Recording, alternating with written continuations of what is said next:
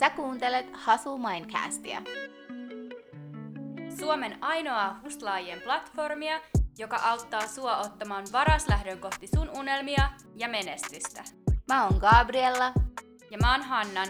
ja yhdessä me ollaan Hustler Babyt.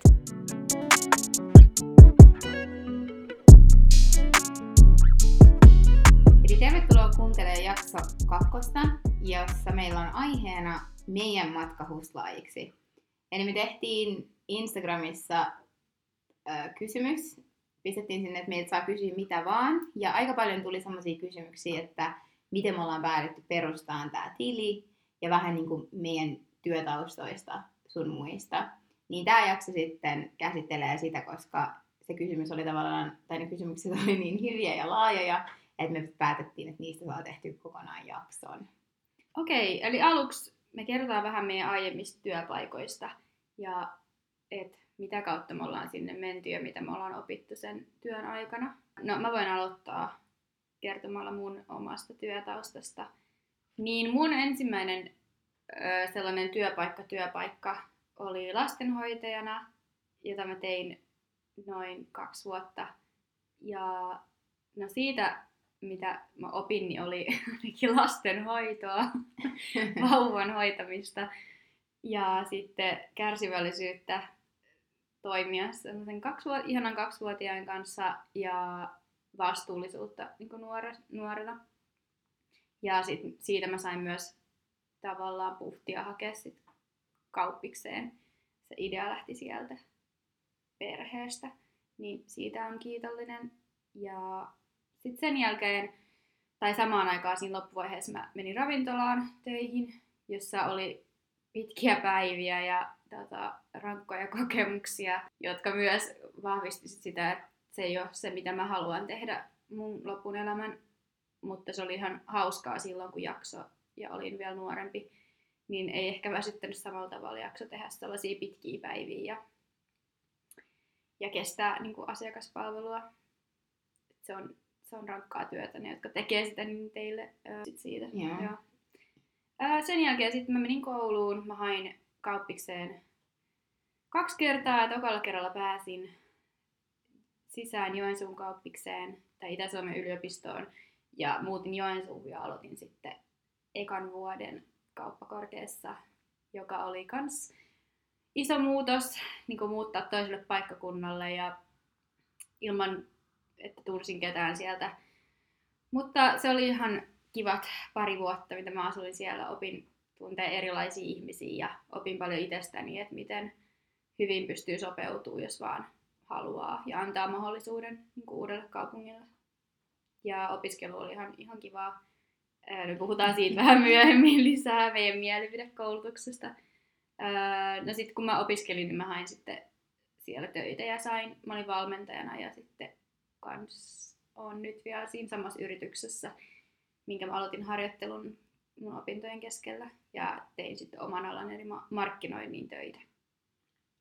Joo, ja siellä mä oon nyt ja vielä opiskelen, niin tästä oli mun lyhy- lyhykäisesti mun työkokemus. Okei. Gabriella voi kertoa.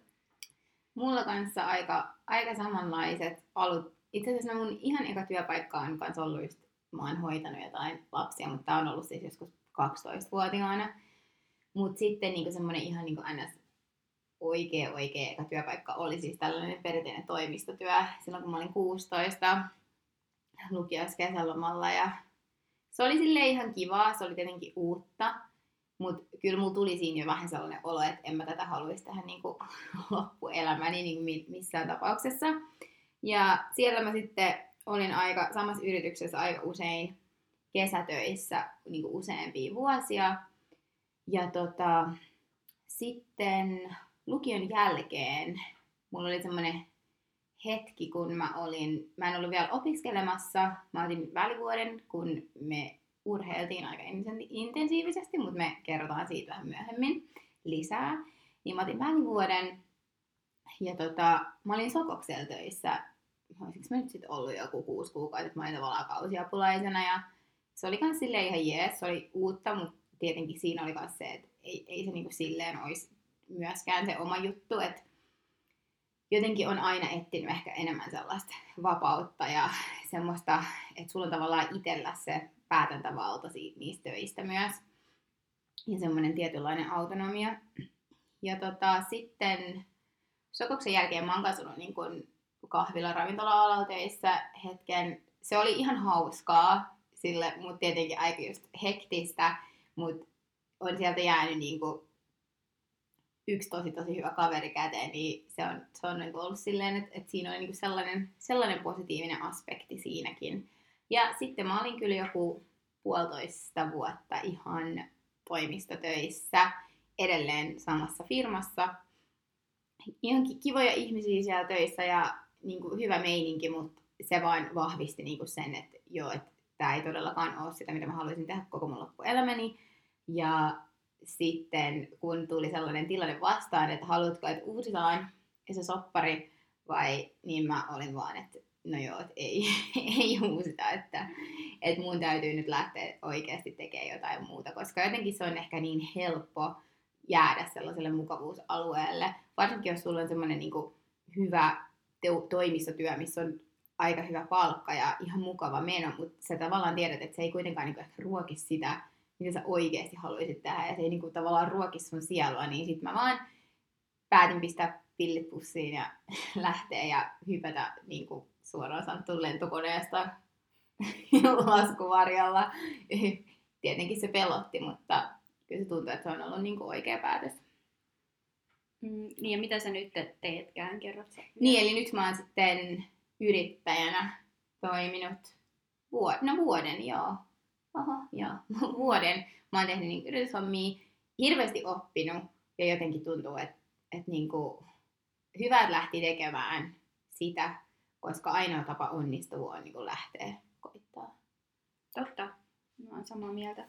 Ja on seurannut Gabriellan matkaa ja se on ollut huikeaa seurata, miten se vaan otti sen askeleen rohkeasti ja ei pelännyt mitä muuta ajattelee tai niin kuin, pisti vaan vastaan kaikkia niin kuin, olettamuksia ja lähti tekemään sitä omaa juttua. Mä kyllä siis mä muistan äm, 2018, jo 2018 joulukuussa, kun mulla oli, mä olin vuoden, mulla oli vuoden loppuun saakka soppari, ja mä muistan silloin joulukuussa yhten sunnuntai mulla tuli sellainen hirveä eksistentiaalinen kriisi päälle. Ja mä tyyli itkin ja mä olin ihan silleen, että voi ei, että niinku, mitä vitsiä, että että onko mä oikeasti lähtemässä tuosta työpaikasta, vaikka mä voisin jatkaa. Ja jotenkin siinä vaiheessa oli vielä semmoinen, että mä tiedän, että mä niinku haluan tehdä jotain ja mä haluan olla yrittäjä, mutta mä en todellakaan tiennyt, mit, mitä se on, mitä mä haluan tehdä.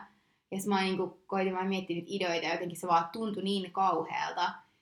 Mutta sitten jotenkin ihme kyllä, sit kun mä aloin ehkä sille lukea enemmän vaikka jotain blogeja niin yrittäjyydestä ja ehkä seuraa sellaisia ihmisiä, jotka on yrittäjiä, niin sitten mä huomasin, että tuossa helmikuun aikana sille yhtäkkiä alkoi niinku syntyä niitä ideoita enemmän. Eli jotenkin kuka vaan voi lähteä yrittämään, mutta tosi usein musta tuntuu, että meillä on niinku se, että voi ei, että en mä niinku tiedä mitä mä tekisin. Mutta tavallaan se idea on vaan se, että sun pitää altistaa sun mieltä enemmän niille asioille, mitä ihmiset tekee ja kuluttaa sen tyylisten ihmisten niin kuin, sisältöä tai mitä vaan. Koska siitä ne ideat alkaa tulla vasta sit siinä, kun sä oot niin kuin altistunut useimmille ideoille. Mm, totta. Ja se, tota niin, mitä me, miksi me lähdettiin tähän niin Hustler Babyihin tai tekee tätä juttua, niin oli just se, että me koitetaan auttaa muita altistumaan niin kuin niin. niille jutuille, että jos on joku idea, niin jalostamaan sitä ideaa pidemmälle ja inspiroimaan sitten niin kuin toivottavasti meidän omilla tarinoilla. Niinpä. Ja muiden. No niin, sitten me mainittiin tuosta, että koulutuksesta lyhyesti aiemmin, niin nyt voitaisiin kertoa vähän enemmän meidän mielipiteitä siitä. Sekin on varmaan sellainen asia, mitä monia mietityttää, että kannattaako sinne kouluun lähteä. Öö, no, yksi iso plussa, minkä mä näen siinä heti aluksi, on, että Suomessahan se on ilmasta. Niin toisaalta sä et niin menetä hirveästi siinä muuta kuin sun aikaa, jos se on väärä ala. Mutta varmaan se vaikein, mikä mullekin oli siinä, niin valita niin aluksi se oma suuntautuminen ja ala, mikä sua kiinnostaa. Niin nykyään se on varmaan vielä vaikeampaa, kun pitää tehdä aika pian se päätös. Eikä silloin ole niin varma, että mikä oikein kiinnostaa. ja mikä haluaa olla isona. Öö, no mulla ei tuntunut mikään muualla niin sopivalta, niin sitten kauppatieteet oli semmoinen kiva paketti, mistä sai vähän kaikkea niin hyödyllistä mun mielestä. Ja sitten se vaan tuntui sellaiselta sillä hetkellä niin kuin oikealta ratkaisulta. Ja no sitten kun mä aloitin sen, niin kyllä se niin kuin silloinkin oli vielä, että ne asiat oli kiinnostavia. Et tietenkin aluksi joutuu käydä vähän laajemmin kaikkea, mutta sekin oli mun mielestä hyödyllistä, koska sitten oppi vähän jostain niin kuin kirjanpidosta ja sun muusta, niin kuin, mitä en muuten olisi varmaan lukenut. Ja varmaan sitten, jos mä nyt miettisin mun opiskeluuraa, niin siitä suurin plussa niin olisi hyvät niin verkostot. Et kyllähän se antaa sulle ihan eri tavalla mahdollisuuden verkostoitua semmoisten samankaltaisten ihmisten kanssa ja jakaa niin ideoita. Ja meillä oli aina tosi hyvä sellainen positiivinen ilmapiiri, että kannustettiin toisia ja tuettiin ö, toisia niin kuin siinä matkalla ja niin kuin vieläkin. Niin se oli mun mielestä tosi hienoa. Ja no ehkä niin kuin kursseista sit miinuksia sen verran, että voisi olla vähän käytännöllisempi, että ne on vähän vielä mun mielestä niin kuin joissain määrin jäänyt sinne vanhaan teoriapohjaiseen, niin sitä pitäisi vähän yhdistää niin kuin, että nyt enemmän niin kuin tähän päivään sopiviksi. Ja sitten meillä oli yrittäjyys sivuaineena, minkä mä luin, ja silloin heräsi niin kuin se kiinnostus. No aina on ollut kiinnostus yrittäjyyteen, mutta silloin se varmaan sitten, kun mä sain valita vielä sen, niin se vahvisti sitä, että no, jes, täälläkin voi lukea niin kuin yrittäjyyttä ja löytää semmoisia samanhenkisiä ihmisiä, keitä kiinnostaa yrittäjyys niin kuin yliopistosta, yliopistostakin. Joo, mulla oli myös sama, että mä valitsin kauppatieteet siksi, koska mä en tavallaan tiennyt, mitä se on, mitä mä haluan tehdä. Ja se on niin tavallaan, se on niin sinänsä niin laaja käsite, että sä voit lähteä tekemään niin monia erilaisia hommia sen koulutuksen perusteella. Ja se oli se syy, miksi mä lähdin sit siihen. Mutta tota, mä tein siis mun kandin niin kuin kansainvälisessä koulussa ja se siinä, toisin kuin Suomessa, että sut niin kuin hyväksytään tekee kandi ja maisteri, niin mut hyväksyttiin tekemään se kandi, tai niin se menee siellä any case. Niin tota, mulla on siis se kandi, mä sen takia sitten um, maisteria mulla ei siis oo, ja nyt tässä kun on niin kun, no siinä opiskeluaikana sit kun ehkä alkoi jotenkin tajua, että jo, että yrittäjyys voisi olla se juttu, ja sitten varsinkin valmistumisen jälkeen, niin mä oon ihan silleen, että okei, että jos mä haluan olla yrittäjä, niin mä en oikeasti tarvi sitä maisteria. Että vaikka joo, onhan se akateemisesti kuulostaa tosi kivalta ja mä oon nyt ollut koulussa aina vähän semmoinen nörtti ja hikke, mutta siitä mä olin vaan, että et niinku jos totta puhutaan, niin mä en silleen tarvi sitä maisteria. Että jos mä, jos mä haluan itse luoda jotain omaa, niin silloin se on tärkeämpää, että mä lähden tekemään sitä, kuin se, että mä opiskelen jotain teoriaa. Koska parhaiten oppii tekemällä. Uh, Mutta se hyvä puoli siinä koulussa oli, mulla oli muutama sellainen kurssi, mitkä oli tosi niinku, käytännönläheisiä. Ja ne on, niistä on niinku, jäänyt päällimmäisenä just jotain juttuja mieleen, mutta kyllä mun täytyy sanoa, että niin kun, kolme vuotta kandis, kan, kandia teken, tekeneenä vastaan niin kun, alle, alle vuosikin yrittäjänä niin itse niin, siis niin paljon enemmän on oppinut siinä, kun on itse tehnyt. Ja siis se on ihan uskomatonta, että jotenkin ei sitä edes itse tajunnut. Ja sitten kun mä aloin miettiä, että mitä mä en vaikka ole osannut vuosi sitten, ja nyt mä handlaan ne asiat niin tosi hyvin, niin mä oon ihan silleen, että okei, okay, wow.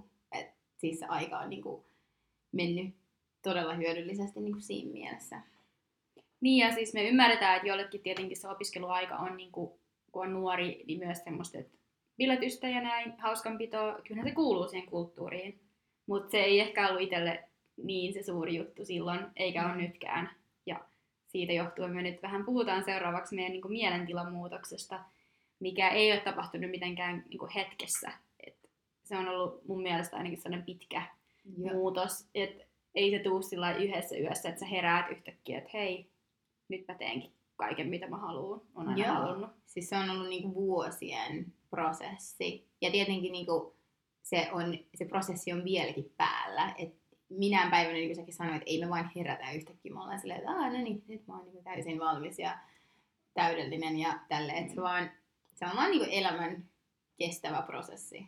Niin ja se motivaatio, niin kuin, joo meillä löytyy motivaatiota vaikka muille jakaa, mutta eihän se vie meitä loppujen lopuksi eteenpäin niin kuin elämässä, vaan se on semmoinen niin drive, että sitten sä vaan teet, että et mieti vaan teet.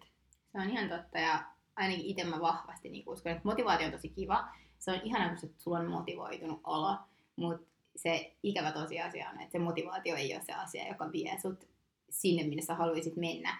Et siinä tulee just sit se drive, ja sitten siinä tulee myös se kurinalaisuus. Ja just se, että sen kurinalaisuus mahdollistaa sen, että sä teet niitä uhrauksia. Mm, me ollaan puhuttu paljon kurinalaisuudesta meidän tilillä, että se on ollut sellainen toistuva teema. mutta se on meille lähellä niin kuin meidän omaa mielentilaa tai semmoista niin kuin olemusta. Ja no, siitä voitaisiin vähän kertoakin, että mistä se kurinalaisuus on meille sitten syntynyt. Et ei se ole nyt mitenkään opittu ihan hetkessä, vaan se on syntynyt mun mielestä, no me ollaan molemmat oltu aiemmin kilpaurheilijoita samassa joukkueessa cheerleadingia, niin siellä kyllä tuli vahva opetus kurinalaisuudesta niin kuin jo nuorena.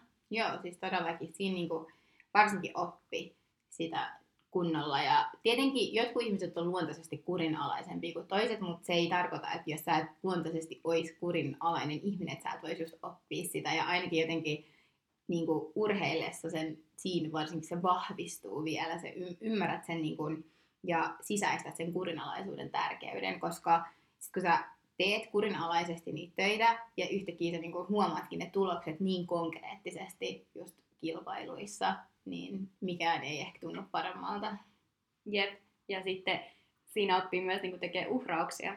Ja varsinkin silloin, kun oli 17, 18, kun se uhrauksen tekeminen ei ole se mielekkään asia, kun ehkä valitsee sen niin kuin mukavimman jutun ja skippaamisen, jos mahdollista, niin kuin treeniä skippaamisen, mutta sitten oli uhrattava niin kuin kaikki illanistujaiset ja... Joo, kaikki lukiobileet. Ei voinut, koska oli usein treenit perjantai-iltaisinkin ja sitten oli myös lauantaisin treenit. Joo, ja alkoholi ei saanut juoda, niin sekin oli sit sellainen tietynlainen uhraus siinä iässä. Mutta siitä niin kuin, sitten pikkuhiljaa muovautui semmoiseksi niin hyvin kurinalaiseksi ihmiseksi. Joo, ja se, että niinku sietää sellaista epämiellyttävää tunnetta, koska tietää, että et se kyllä kantaa sen hedelmän sit myöhemmin. Niin, niin eli sit sitä voi itsekin niinku voi miettiä, että voi harjoitella sitä. Sulla tarvii olla kilpaurheilutaustaa. Sä voit itse puskea ittees pienillä teoilla mm-hmm. sinne epävarmuusalueelle ja sitten sieltä oppia kurinalaisemmaksi. Mä just kuuntelin sellaista tosi hyvää podcastia, missä yksi tyyppi selitti, että usein kun, niin kun meidän mieli alkaa kertoa meille, että ei, että tämä on tosi epämukavaa, että lopetaan, että mennään takaisin tuonne mukavuusalueelle, niin usein siinä vaiheessa saat vasta niin kuin päässyt 40 prosenttia sun potentiaalista. Eli tossakin, että jos sä sanotaan helppo vaikka verta että sä oot vaikka salilla treenaamassa tai juoks, oot vaikka juoksulenkillä ja susta tuntuu, että okei, okay, nyt mä niin hidastan tai kävelen, niin usein siinä vaiheessa saat vasta oikeasti 40 prosenttia sun potentiaalista, niin sen sijaan, että sä lopettaisit ja sen mukavuusalueelle, niin sun kannattaisi koittaa pyrkiä päästä vaikka 45 prosenttiin. Joka kerta silleen työnnät sitä, sitä sellaista epämiellyttävyyden tunnet vähän pidemmälle. Ja sitten muita sellaisia tapoja tavallaan muuttaa sitä mielentilaa jo noiden meidän aiemmin käymien käsitteiden lisäksi on ainakin molemmilla meistä tärkeänä pointtina ollut yksinolo. Joo, tämä on erittäin tärkeä aihe muutenkin ihan kaikissa elämän osa-alueilla, parisuhteissa sun muissa. Et se auttaa kyllä ihan kaikessa se yksinolo, mutta erityisesti siinä niin kuin, oman mielentilan löytämisessä tai sen so, sulle sopivan mielentilan löytämisessä. Se vaatii sen, että sä oot yksin ja tutkit it, niin kuin, omia ajatuksia, annat niiden tulla vapaasti ja vähän se niin kuin, ei ota niin paljon vaikutteita muistakaan sit helposti. Niin ja tavallaan, että opit tuntemaan se, kuka sä niinku itse oot. Niin. Niin, että sä et ole kukaan, ketä sä katot, kuuntelet, vaan sä oot sinä itse. Ja sun pitää niinku sitten hyväksyä se myös. Niin. Se ja. kuuluu siihen, se on vaikea olla yksin. Niin, kaik- kaikissa meissä on omia rajoitteitamme ja tällaista, mutta et se, on, se on tosi tärkeää, että sä hyväksyt itse myös niinä epätäyd- niiden epätäydellisyyksien kanssa. Joo, niin me ollaan sit, no vois sanoa, olla, ollaan oltu enemmän yksin kuin normaalisti. Et ei ole hirveästi kyllä käyty missään, että me ollaan käyty vaan salilla ja kotona ja kirjastossa. Ja ruokakaupassa. Niin, semmoista välttämättä, mutta ei ole niinku aktiivisesti käyty missään tapahtumissa aiemmin ja näin. Mutta nyt me ollaan sitten viime aikoina käyty enemmän. Joo, ja siis just se, että tavallaan se on ehkä muuttunut, että minkälaisissa tapahtumissa me ollaan käyty. Et, et kun ennen ei olla hirveästi käyty missään tapahtumissa, niin nyt me ollaan sit al- a- aloitettu etsimään semmoisia tapahtumia, jotka tavallaan täsmää siihen meidän omakuvaan ja mitä me haluttaisiin saavuttaa. Eli jotain yrittäjähenkisiä ja semmoisia motivoivia tapahtumia. Niin, eli sit, mikä siihen auttaa, niin etsit semmoisia samanhenkisiä henkilöitä ja sitten seuraat vaikka, että missä ne käy. Kysy niiltä, että mihin ne menee ja sitten seuraat niitä siinä, että menet sinne samaan paikkaan ja asetat itse niin alttiiksi niille samoille asioille. Ja... Se on ihan totta, koska niin kuin, tuntuu, va- no varsinkin siis yleisesti Suomessa niin kuin, ei ole hirveästi vaikka naisyrittäjiä, like nuoria naisyrittäjiä. Ja ainakin niin kuin, omasta kaveriporukasta ei sinänsä löydy niitä. Niin tossakin, että tosi tärkeää koittaa verkostoitua samanhenkisten ihmisten kanssa, joilla on samantyylisiä tavoitteita, koska se on vaan niin arvokasta ja siinä oppii tois, toisiltanne niin se on ainakin se, mitä me ollaan nyt lähdetty silleen aktiivisesti tekemään. Joo, ja se on helpompi sen jälkeen, kun on ollut sen hetken aikaa yksin ja arvioinut sitä, mitä sä haluut, mitä sä oikeasti haluut. Sitten sulla on oikea suunta lähteä etsiä niin kuin, niitä ihmisiä siihen ympärille. Ja ei nyt tarkoiteta sillä sitä, että sun pitäisi heivaa kaikki sun vanhat ystävät jonnekin romukoppaan. Mutta niin kuin valikoivasti. Ja sitten, jos joku ei ymmärrä sitä, mitä sä teet, niin älä selittele sitä sille. Te voitte olla hyvä ystäviä ja puhua vaikka säästä. Kyllä. Mutta teidän ei tarvitse puhua siitä yrittäjyydestä, jos se on joku arka aihe. Mutta sitten jos se jollain tavalla sit kääntyy negatiiviseksi se ystävyyssuhde, niin silloin kannattaa miettiä sit kokonaan, että onko se enää hyödyllistä olla ystävä sen henkilön kanssa tai perheenjäsen Jep. jäsenen kanssa, niin Ihan keskustella sit näistä asioista. No niin, eli me kerrottiin tässä nyt lyhyesti meidän matkasta huslaiksi. Ja mitä tästä nyt voisi tällä tiivistää ja sanoa kannustavasti muille, on se, että yksi se matka ei ole mitenkään niin kuin lineaarinen suora. Eli sinne mahtuu paljon kaikkea, mistä voi oppia, että ää, mikään ei niin kuin, tavallaan vie sua taaksepäin, jos sä mietit sun omaa matkaa. Joku työpaikka, mistä sä et pitänyt, niin se kuitenkin antoi sulle jotain, mikä vie sua sit loppujen lopuksi eteenpäin. Ja, niin, ja sit, sit sä opit, opit siitä ja opit itsestäsi ja opit semmoisia puolia, mistä sä tykkäsit ja mistä sä et tykännyt. Ja tietenkin kanssa, että tosi tärkeää on se, että sä koko ajan koulutat itseäsi. Se ei vaadi mitään niin kuin, virallista koulutusta, vaan sä voit itse oikeasti hakea sitä tietoa ja lukea kirjoja ja kuluttaa sellaisten ihmisten sisältöä, jotka tekee vaikka sitä, mitä sä haluaisit tehdä tai joka vaan tuntuu sulle mielenkiintoiselta. Ja sitten kans se, että tietoisesti pistät ittees menee sinne epämukavuusalueelle. Tutkit vähän niitä kipupisteitä ja työstät niitä. Ja vietät aikaa yksin. Opit itsestäsi. Ja sitten kun sä oot tarpeeksi viettänyt aikaa yksin ja susta tuntuu, että sä oot valmis mene ihmisten ilmoille sinänsä, niin sosiaalisoi, verkostoidu, etsi samanhenkisiä ihmisiä ja inspiroidu. Kiitos kun kuuntelit Hustle Mindcastin tokan jakson. Ja kiitos kaikista kysymyksistä ja me toivotaan, että tämä jakso nyt vastasi niihin. Kiitos, kun kuuntelit Hustle Mindcastia. Jos haluat kuulla lisää, meidät löytää Instagramissa, Twitterissä ja Facebookissa at hustlerbaby.